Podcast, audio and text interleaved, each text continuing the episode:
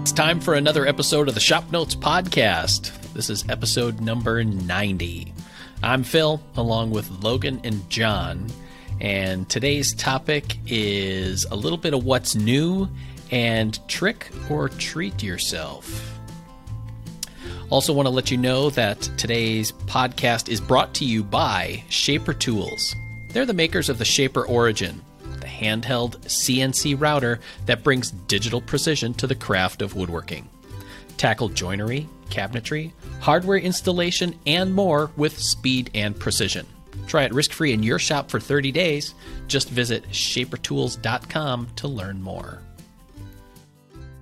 Last or a couple weeks ago, we talked about John and his moving extravaganza Yeah, that he's working on. I, I sort of feel like he's moving in here. a little bit. Uh, I'm moving back in. everything Bought back, yeah. Yeah, yeah, I'm bringing it all back. He's like a he's like a boomerang child. Finding little nooks and crannies to put everything, and Yeah. I labeled it. You know, Put Masking on tape on the bottom of it, John Yeah. Doyle. Yep. So Which got me thinking about two things. One is uh, what was I thinking? It was called uh, Tools We Hate to Love. Yeah. And then also things that you would want in your shop. Because I feel like, you know, I personally, if somebody gives me something, I attach a high value to it psychologically, so I have a hard time getting rid of it.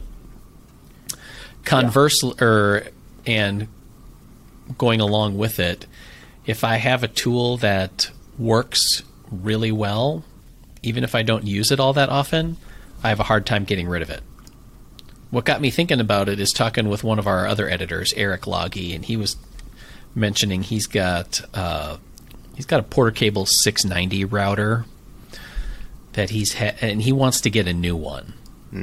you can't get a new Porter Cable 690. No, anymore. not not. He just wants a new router, but his Oh, yeah. 690 just still runs like a champ. So Yeah. refuses to die. Yeah, it refuses to die. So They it feels like he that. can't get rid of it. Yeah. Which is fair. Yeah. Uh, I have an old, not old, I mean, it's probably 20 years old, a Craftsman uh, cordless drill that still has one good battery.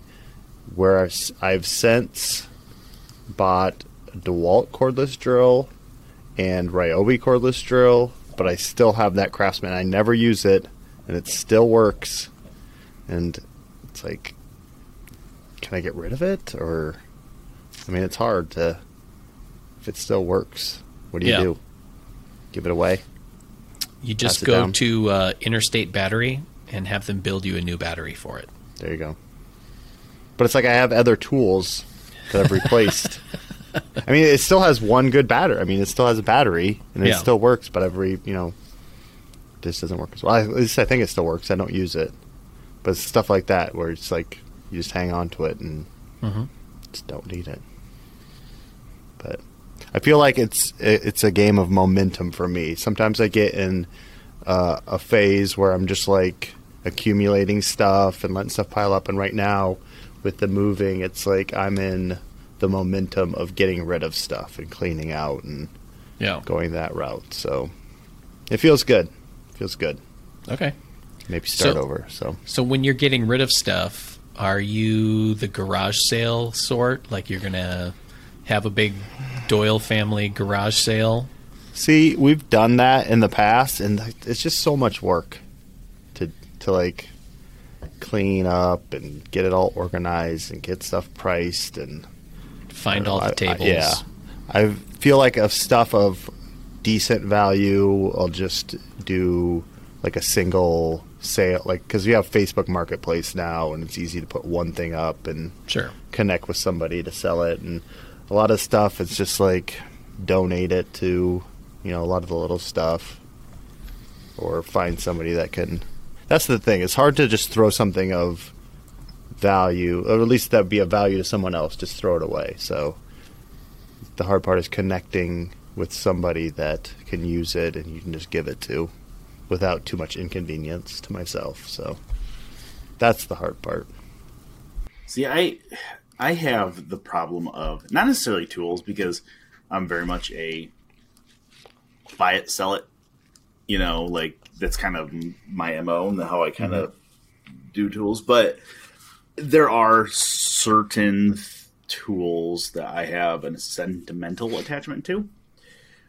I I do that with wood though. Like I get all these mm-hmm. weird like people are like, oh hey, you're a turner. Like just last week, John and I were delivering a piece of furniture in town. I'm like, yeah, John, you mind if I stop by and grab something? One of our listeners, uh, Alex, had a, uh, a root ball that he had dug out of his yard. He's like, hey, this might be cool to turn. You want to grab it? It's like, yeah, heck yeah, I'll grab it and and see what comes of it. So people give me weird like pieces of wood like that. I get attached to those more so than I get attached to tools. So, um, Okay. like I had a, a guy that I I met uh, down in Oskaloosa. Uh, he gave me a bunch of um, Osage orange and some mulberry. It's like they're sitting in my garage still, just little chunks of it. Mhm. Like, I'm going to do something with it at some point because you know I uh, got them given to me by Mike, so we'll see. Yeah. But I don't know. I yeah, there's I don't know if there's any tools necessarily that I would say I'm attached to. Yeah. Now there are plenty of tools that I like that I hate that I like them, Yeah. but Like- um, For example, um, a good well, just from a I don't know from a philosophical standpoint, I hate that I really like my Mirka Deros. Like I hate the fact that it is a six hundred dollar sander, but I absolutely love it. Like I hate that I can't get the same thing done with a. I, can't get the same thing done with a sixty dollar sander. That's not true, but it just changes the way I work. And I also hate that I like the simple clamp style doweling jig that I have, you know, because like, what do you mean the cl- the self centering one? yeah, self centering ones, the, one Okay. that, the ones that you twist the knob Yeah. and it, it self centers. Um, I whenever I need a stupid joint for something, it's the easiest. It's like it's it's just an easy thing, you know. Right. um, and I hate the fact that I rely upon that just because the perception is that dowel joinery is not good, which is not the case. But It just I seems lazy. it, it does. It, it seems lazy.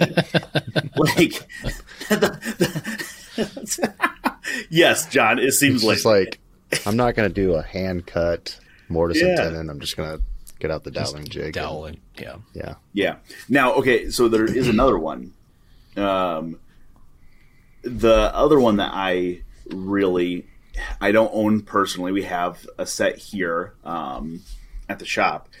Is the woodpecker's right angle clamps or right Okay. angle jig? Yeah. Like they're the you know corner Like the like squaring Yeah, and assembly squares. I've used the plastic ones before. Um, I've she used shop made ones. Ah, the woodpeckers ones just work so well. And I'm, I, I mean, I think, oh, I could, you know, get the same thing done with uh, the, you know, not to throw anybody under the bus. Rockler makes a plastic one with a uh, clamp that slides into like little slots in it, and Right. it's like an F style clamp. Uh, like, oh, that's that one's a third of the price. But the woodpecker ones just work so freaking well. I hate it, but they they work. Yeah. I hate that. I hate the fact that they work that much better than the plastic ones. That's what I hate. Guess is where I'm getting is what I'm getting at.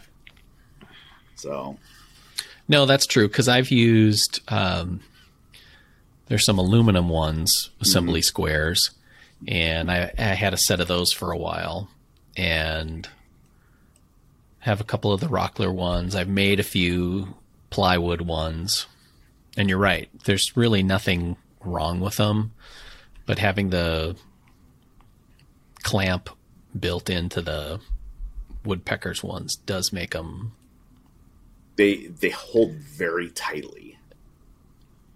Yeah. And they have the threading on it is pretty coarse, so you can really mm-hmm. spin it fast and get it to lock down rather than Yeah. a lot of fumbling around with them. So Yeah. I would agree with that. And I mean inherently, this is coming from me who really likes nice, expensive tools. They're expensive. I mean, they're like two hundred thirty bucks for the set of four of them. Um, but they're like they're machined in the USA. You know, they're like they put some good they put some good quality behind it. So I I don't really mind it, and I will order a set for myself at some point um, when I do my next big vintage tool purge that I'm hoarding now. Uh, so they're, you know, So do you think you don't get attached to tools because you have this flipping yeah. Oh, side I- I hustle? guarantee that's what it is. yeah. Guarantee. I don't. Or you flip tools because you don't get attached to them. uh, that could be as well. Um, yeah, like I don't know. Just thinking in my shop, there are like three tools I would not sell, and that's it. Like Okay. every other tool, I would have no problem selling it and replacing it with something else. Um, you know, thinking about my my blue spruce chisels, my um, my planes, my Lie-Nielsen planes, like I, I would have no problem selling any of those and replacing them with something else. The the three that I probably would not sell is uh, my Bill Carter, my little Bill Carter plane, my um, English miter plane that I uh, that I made, and there's probably one or two others in there. I wouldn't I wouldn't sell my, my turning tools either. I don't and and you know what that probably is. It's because I'm not in the market of buying and selling turning tools. There isn't that big a market for a sec you know a secondary market for turning tools. Right. So I wouldn't I wouldn't sell my Jimmy Clewes set of tools and my turning tool kit. Hmm. So Okay. yeah. And maybe that's because I don't know, turning tools are a little different because the tools themselves are very consumable, if that makes sense. So Yeah. you during a year of turning, you know, my tools probably get depending on which tool it is, probably gets shortened by about an inch from sharpening. So they probably only have a five year lifespan for me. So, you know, they're kind of a different animal altogether. Yeah. So, Yeah, I kind of like in this moving process, I kind of feel that way about my workshop. It's like I look at my workbench and the tool cabinets and stuff I have, and it's like they're of value to me, and I don't want to just leave them behind. But if somebody else wanted them and can use them, uh, I would definitely negotiate on that because how fun would it be to like build another work, like a new workbench or new, Oh, yeah, like kind of start from scratch and Yeah. and and do all that stuff again or uh, we've done a lot of like the one wall workshops would be conducive to a new garage or something like that so it's like i have you know some attachment to them and uh, use for them but it's like i could also let them go and start over yeah. I now that I think about it, there is one I do have a hands off from my grandpa. My grandpa was the type of guy that he bought a lot of really, really, really cheap tools. Like as much as I like to buy expensive tools, he's on the opposite end. and somehow, somehow, I ended up with a Atkins, big old Atkins ripsaw from him. Um, that was in really nice shape, and I sent it out to um, Bob Page up in uh, Michigan and had it sharpened. Uh, I would not sell that. I think maybe another reason why I don't have an attachment to my tools sentimentally um, is because I'm always kind of shifting my tool, uh, my toolbox, kind of like you know. Mhm. Uh, recently, I've kind of got into English tools, so I'm Right. starting to kind of shift my my tool setup to English tools. Um, I could very easily see shifting to Japanese style tools. Um, so I, I mean, I don't know. I always I see my my toolkit being a very fluid. I'm toolkit fluid. So You have to define define yourself. That's what you are. yeah. Right. Yeah. Could you see yourself shifting to like all Chinese tools, like go all Harbor Freight Harbor at some Freight. point? Uh, so my mechanics tools, like if you go to my garage, that's exactly what it is because I lose them all the time. There you go. Yep. I I I think that's funny because I, uh, Chris and I were on another podcast uh, as guests, and the host of that podcast had mentioned that uh,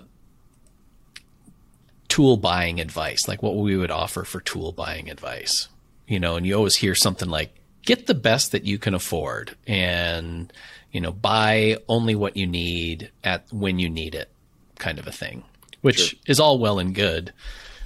But when I look back over my tool purchases, because I have buy I have buyer's remorse before I actually buy something. So I don't You're guilty about buying it before you even buy it. Right. Yeah. That's uh, that's very German farmer of me. That's a genetic disposition that I have. It's it's way deep down.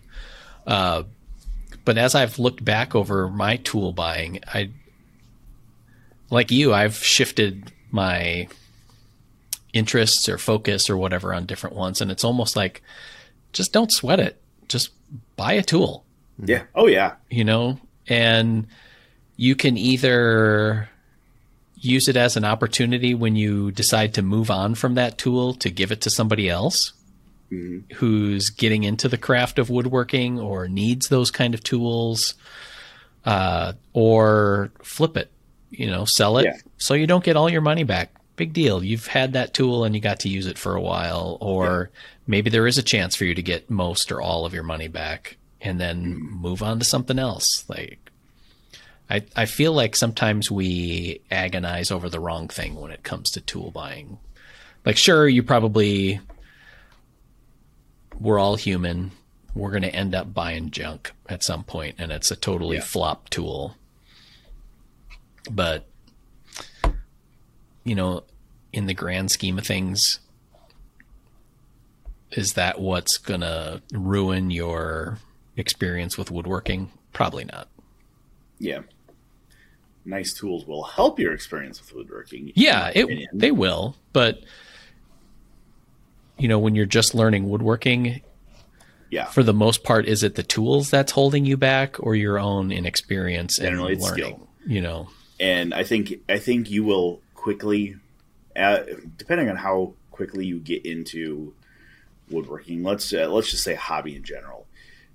And if you really apply yourself to it, I think quickly you'll realize the limitations of what you have, or you will realize ways to work with those limitations. yeah, So, you know, maybe maybe you have a crap.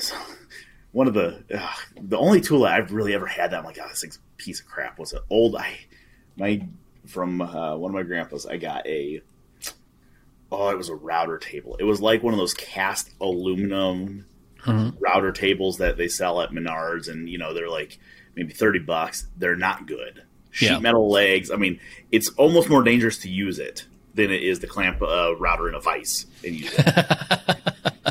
and that was the only thing that I have ever really bought. That I was like, I, I didn't, I didn't buy it. I just got it given to me. That was the only thing I was ever like, yeah, I understand why this is not a good router table and why everybody told me not to get it. So, but free is free right. you know and i guess with my with i'm never really afraid to buy a tool because i buy and sell so many i i don't generally bury myself in a tool. If if it's if i can i don't ever buy a tool for more than what i could sell it for. And yeah only exception being like my SawStop because Yeah. i mean that's gonna be my saw forever. Um so you know it's never been one of those things that i'm necessarily scared to to spend the money on. Um but uh, that being said, you kind of gotta gotta try stuff. Mm-hmm. Yeah. And it's one of those things where I feel like in the course of using the tool or tools, you will realize, like you said, whether it meets your needs or that you want to upgrade it to do even better with it, or like this isn't really a necessary tool for me. There's other ways for me to get around it that I don't even need it.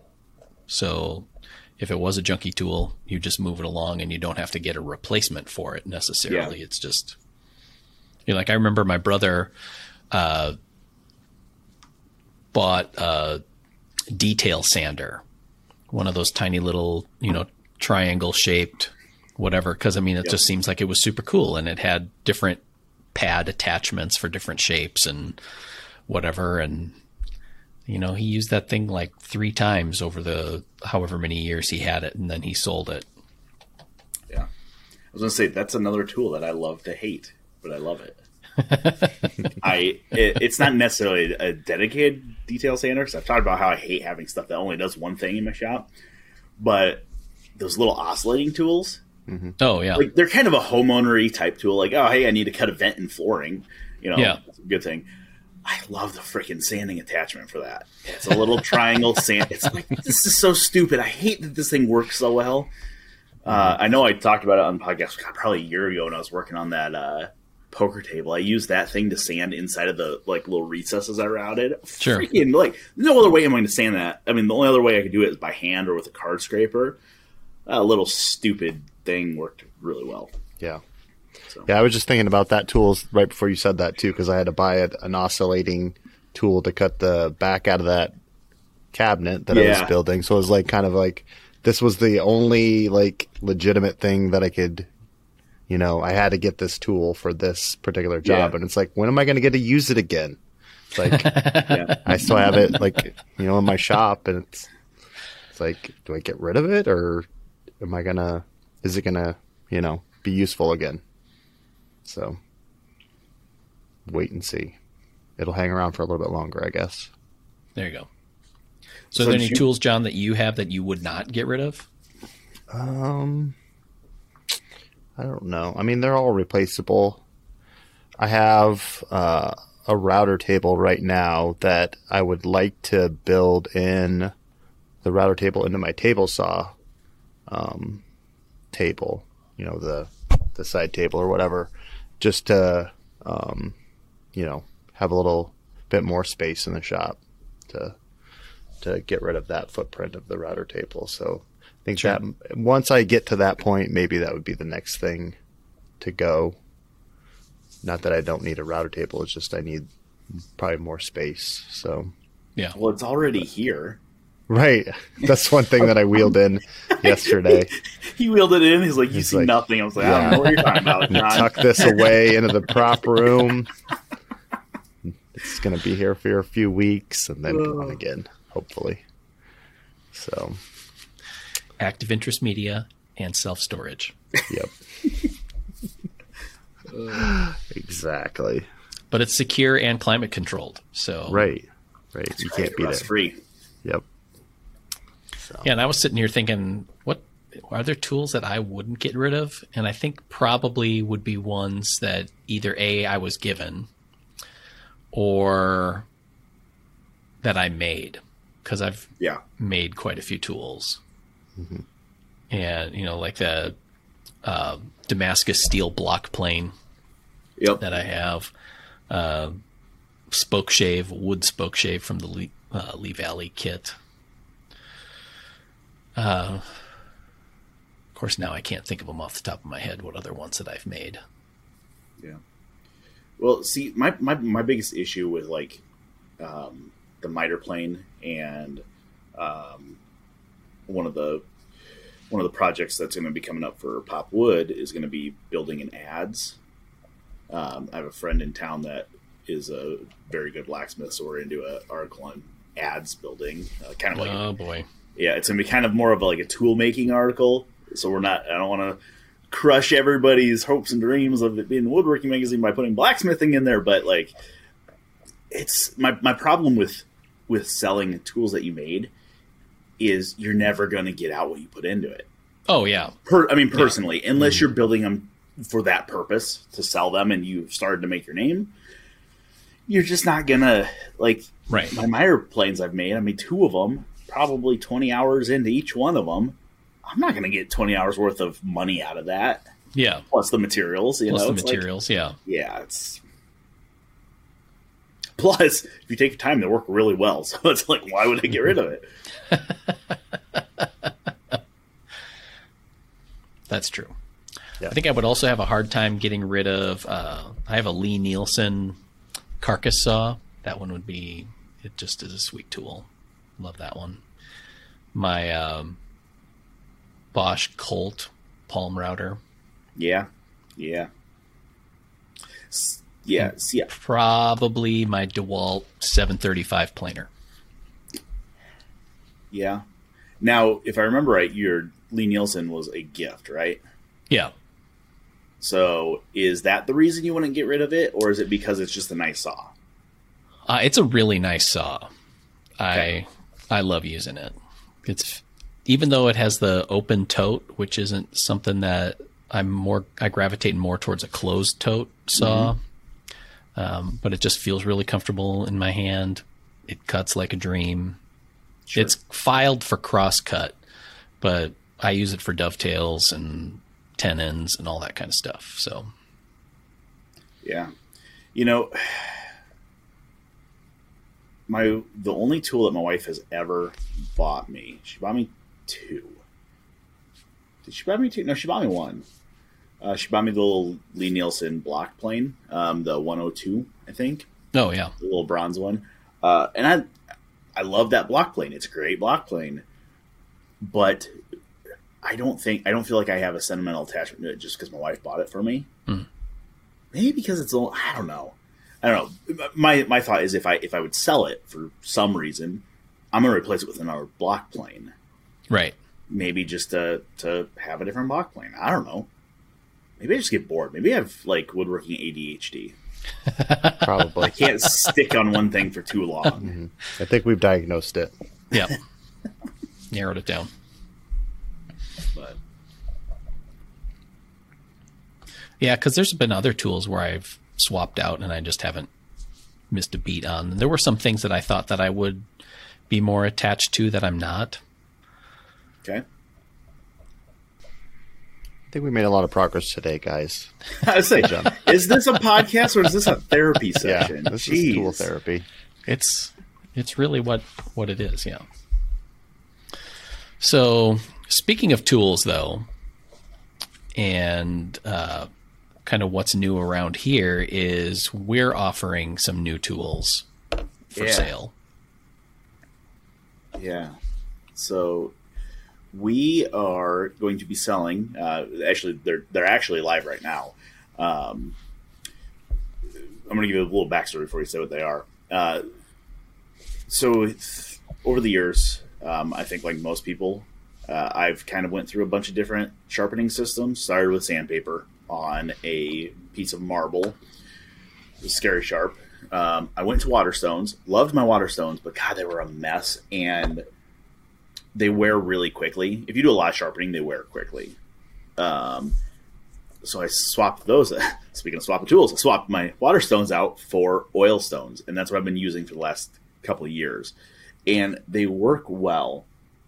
But when I was uh, down in Vegas, a couple, uh, probably a year ago, um, Jimmy Clewes was using a little card sharpener. Um, they call it a credit card sharpener. It's a little diamond, little diamond credit card shaped sharpening stone to touch up his tools. He said, "Oh yeah," he's like my my my friend from England makes these. They're uh, his name's James Barry, and they sell them. Um, they used to sell them through a company here in the U.S. Um, and it's shifted. That company is now selling a different kind of lower quality stone. Um, but he said, "Oh, he's like he makes all these different diamond stones," and I started using them. I'm like, "Holy crap! These things like they cut extremely fast." Now, Steve Johnson in our shop, our shop craftsman, has been a huge fan of diamond stones for a long time. I'm sure I'm sure he's been talking about diamond stones for years because he's really into these like exotic Japanese steels and Swiss steels and stuff and stuff that you really need diamonds to sharpen. Right. Um, and my experience with diamond stones has been with lower quality stones. Um, I've kind of bought some of the cheaper diamond stones that are, you know, on really thin metal, sandwiched on the outside of plastic, right. and they, I've just never been impressed with them. But I got a hold of James Berry in the UK, uh, who makes these stones. And James is really well known in the sharpening world. He's been on the woodworking tour circuit for you know 30 years. I mean, the guy's he basically built up the diamond stone industry in the woodworking world. Um, so I got a hold of him. He, he sent me a couple samples of his stones, and they are absolutely phenomenal. Um, so I asked, I, w- I went to everybody here and said, hey, what do you guys think about selling these? Because they work really well. They're a very nice stone, and right now there's no distributor in the U.S. for them. Uh, so we are going to be selling uh, the James Berry sharpening system. Um, they are distributed through a company in the UK uh, named Titman Edge, um, and Titman Edge has a bunch of different products. Sharpening the James Berry sharpening system is one of those. Um, so yeah, we have we're going to have three different kits. Um, they are right now they are on store.woodsmith.com, um, but we have basically three different kits. The eight inch, there's an eight inch kit that kind of is, I'm going to call it the, you know, all in one kit. Um, it has uh, the three by eight double sided diamond stone. So the stone is a 300 and a thousand grit, um, 300 on one side, 1000 on the other. Uh, it has lapping fluid. It has a leather strop in it. It has uh, diamond paste, which is kind of that final polish on the edge. Um, they actually they call it mirror paste, um, but it is about an eight thousand equivalent grit, um, and then that all comes in a carrying case with a non-slip pad for the uh, for the stone. Uh, we have a couple other stones as well. Um, at 180 grit, 600 grit, um, and then you can buy the 300,000 grit with just the stone without the rest of the kit. Um, then we have all the other kind of peripheral stuff, the lapping fluid, um, the leather straps. Um, we have a strap block that has a smooth side leather on one side. Uh, then it's mounted on it's mounted on some uh, high quality Baltic birch. The other side is the rough side, so you get both the smooth and the rough of the leather in one stone. Um, and we also have the little credit card sharpeners, uh, which kind of are my new favorite thing. Not one of those things that I l- hate to love, um, but they're like stupid handy little things because you can actually sharpen router bits with them, which is really nice. Like, I don't know the last time this I've ever. I don't think I've ever actually ever sent out a. Sorry, I don't know why that dinged. Uh, I don't know that I've ever actually sent out a router bit to be sharpened. I just replaced it. Like, Yeah. like yeah, I'm in the middle of a project. I need a particular router bit instead of instead of sending it out, waiting to keep working on my project. I just go to the store and buy a new router bit, which is stupid and wasteful, and that's the American way of thinking, in my opinion. but with these diamond sharpeners, I mean, you know, we all know diamond's hard. It will actually cut carbide. right. So you can sharpen your router bits with these card sharpeners. So super cool. Uh, keep, I keep one in my turning smock so I can touch up edges before I go back to the grinder, hopefully extending the life of my turning tools. Um, but these are products that I asked us to carry because I really like them. So uh, I'm pretty excited about them. Um, th- I mean, they are. If somebody has ever bought a lower quality diamond stone, I mean, it's comparing apples to oranges. I mean, completely. Um, these are. Uh, it's funny. I, I spent a lot of time on the phone with James as I was learning about these stones, and there's a lot that goes into making diamond stones. Um, the biggest thing is the flatness of the stone, the quality of the quality of the diamond that's used, and the bonding agent, whether that's a resin, whether that's a plating, um, whatever it is, to hold the diamonds to the substrate. Yeah. but then the flatness of the substrate is the biggest thing. Um, and these are like precision machined to within one thousandth of an inch on the eight by three uh, before they're plated. Then they get nickel plated with the diamonds, and I'm gonna give you people way more information than they want to know about diamond stones, but that's because I like to talk. so then the nickel plating gets applied, and that holds the diamonds down to the surface. And what happens is those diamonds, think of it like an iceberg that's floating in the ocean, right? Most of the diamond is under the nickel plating, like an iceberg is. So you only have that little tip of the diamond sticking out the top. Um, and what happens is because of that, you can't get like an ultra, ultra fine diamond stone, no matter what you do. Uh, so when I say like the professional kit that we're going to be selling is a 600 and a 1000 grit. In my mind, if somebody just says, "Hey, I'm, I'm sharpening a thousand grit," I think they need to go finer when they're sharpening because a thousand grit is pretty coarse still for a like really sharp edge. It's pretty Right. coarse, but the thousand grit diamond stone, uh, at least these diamond stones being a quality stone, are is very comparable to like a four to six thousand grit water stone, Oh, but okay. they cut as quickly as like a six hundred grit stone. So not only do they give you a finer edge, but they cut much quicker. Um, and it was funny. Uh, we have a set of chisels in the video studio um, from a guy by the name of Andrew Kimmins. Uh, and Phil destroyed an edge. I'm throwing under the bus, Phil. He destroyed an edge on Hickory.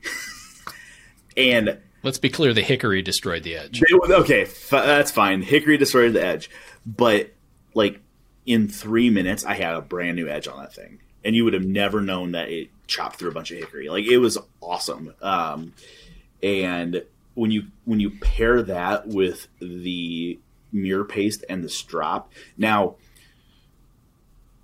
according to James and uh, the guys over at Titman Edge, they say use the diamond paste on the rough, the coarse side of the leather strap. Okay. Um, personally, I don't know that it matters. Um, then you use that smooth side kind of for your final polishing, and you could probably go with the even finer buffing compound on there if you wanted.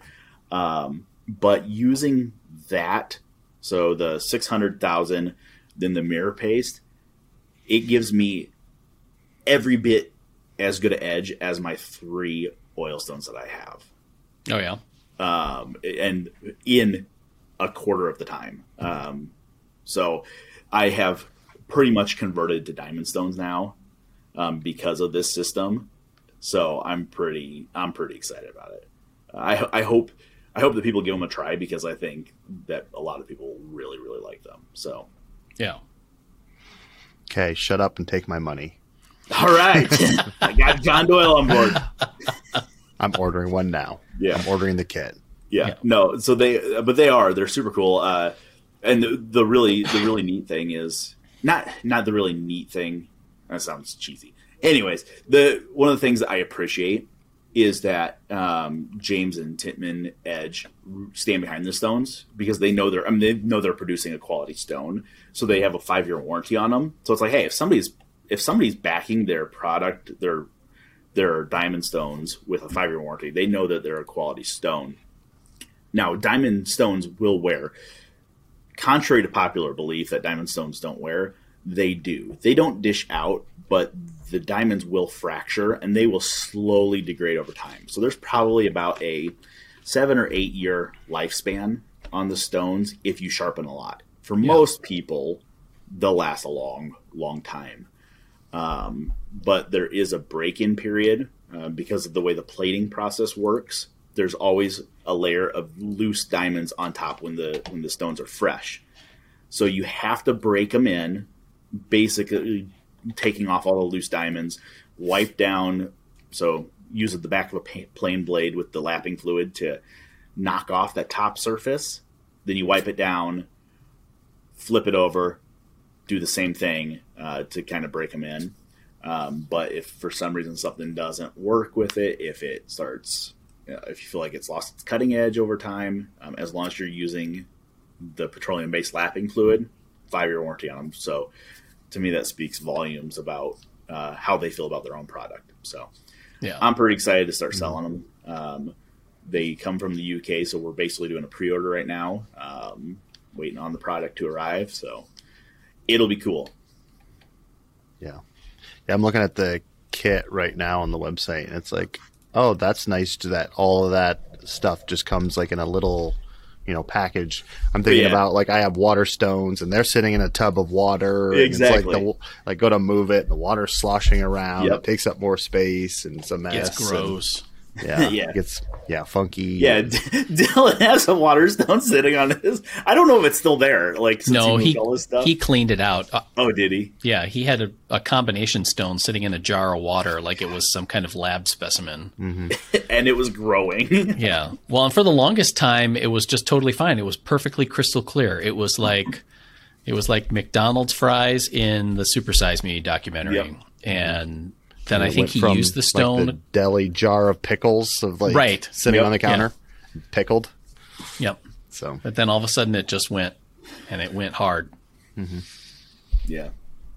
So, but yeah, no, I'm I'm I'm super excited about those. I, this is a project I've been working on for a long time now. Yeah. um, probably ten months. I've been working on uh, kind of the logistics, making sure that because I mean, yeah, we sell stuff at Woodsmith, right, and Popwood. We sell product. We sell our content that we produce. I mean, obviously, we can't produce our content for free.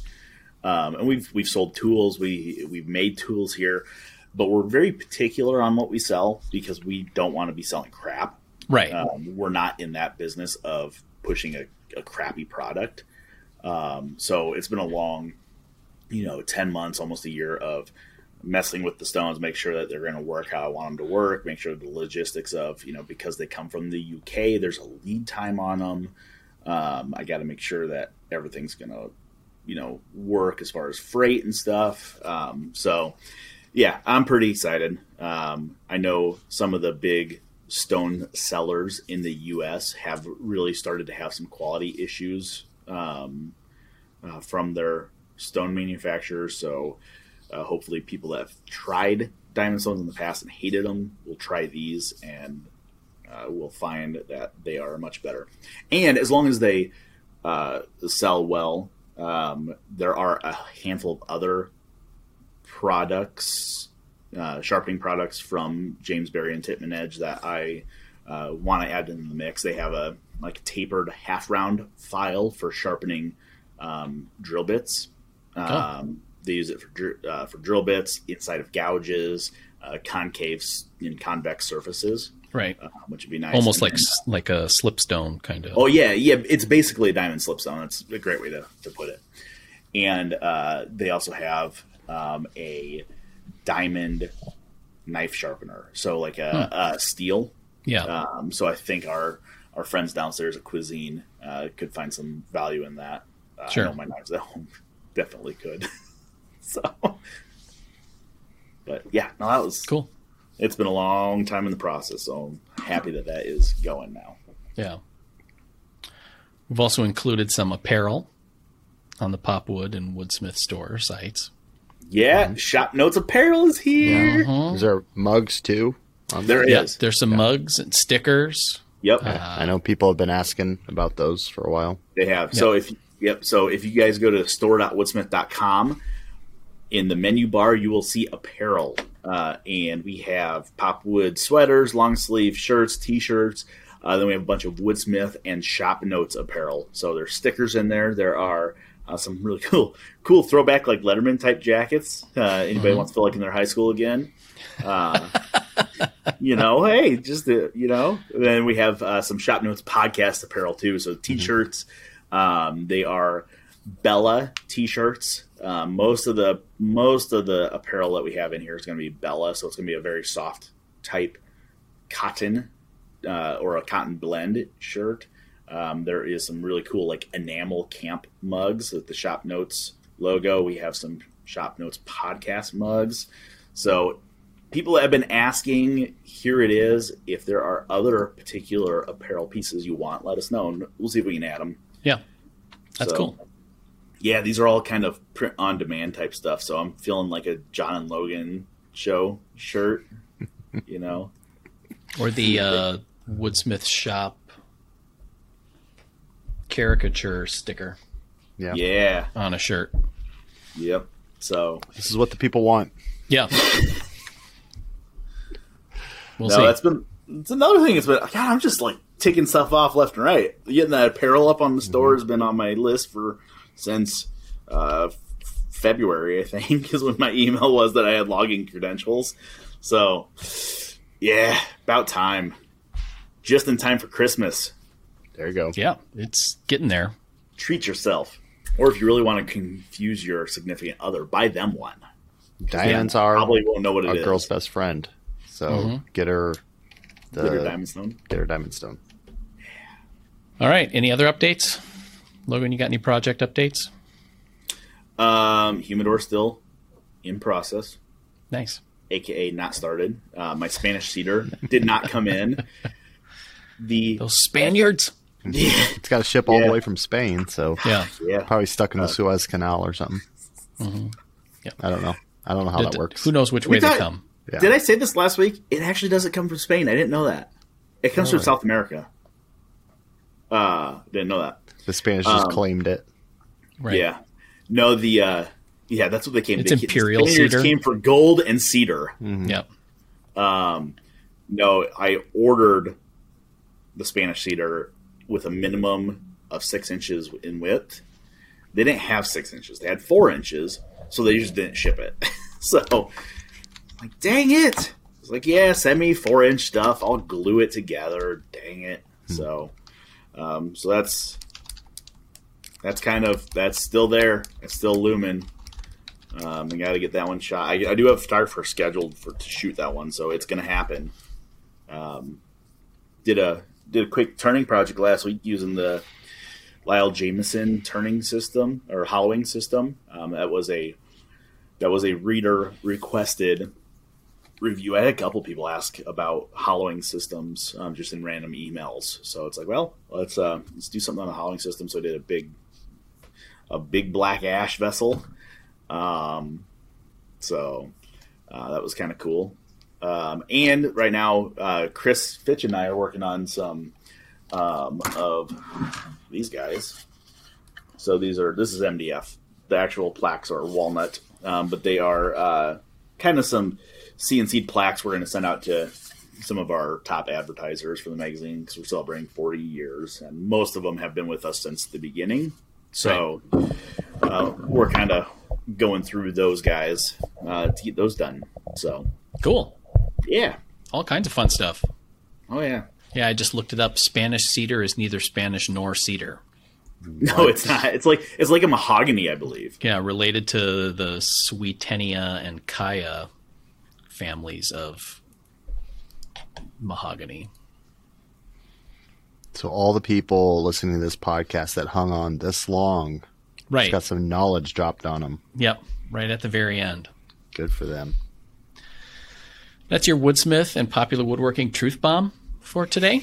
Mm-hmm. Thanks for listening. If you'd like to learn any more about what we've been talking about or see some photos and links, you can check that out on our show notes page, woodsmith.com slash podcasts. Otherwise, I you can also watch it on our YouTube channel. And feel free to post your comments, questions, and smart remarks about anything that you see there, or you can send it to woodsmith at woodsmith.com. Thanks for listening to the Shop Notes podcast, everybody. I want to remind you today's episode brought to you by Shaper Tools. We offer a lot of this material for free, so that's why you sometimes get sponsor messages like this one or a little update on some of the products that we have. It's just another way to be able to help pay for the content that we provide. Uh, Shaper Origin is the handheld CNC that you can use to add digital precision to your woodworking. You can tackle all kinds of things from hardware installation, cabinetry, joinery, all of that with speed and precision. Uh, Shaper Tools even has an offer that you can try it in your shop for 30 days. You can visit shapertools.com to learn more. Thanks for listening, everybody, and we'll see you next week.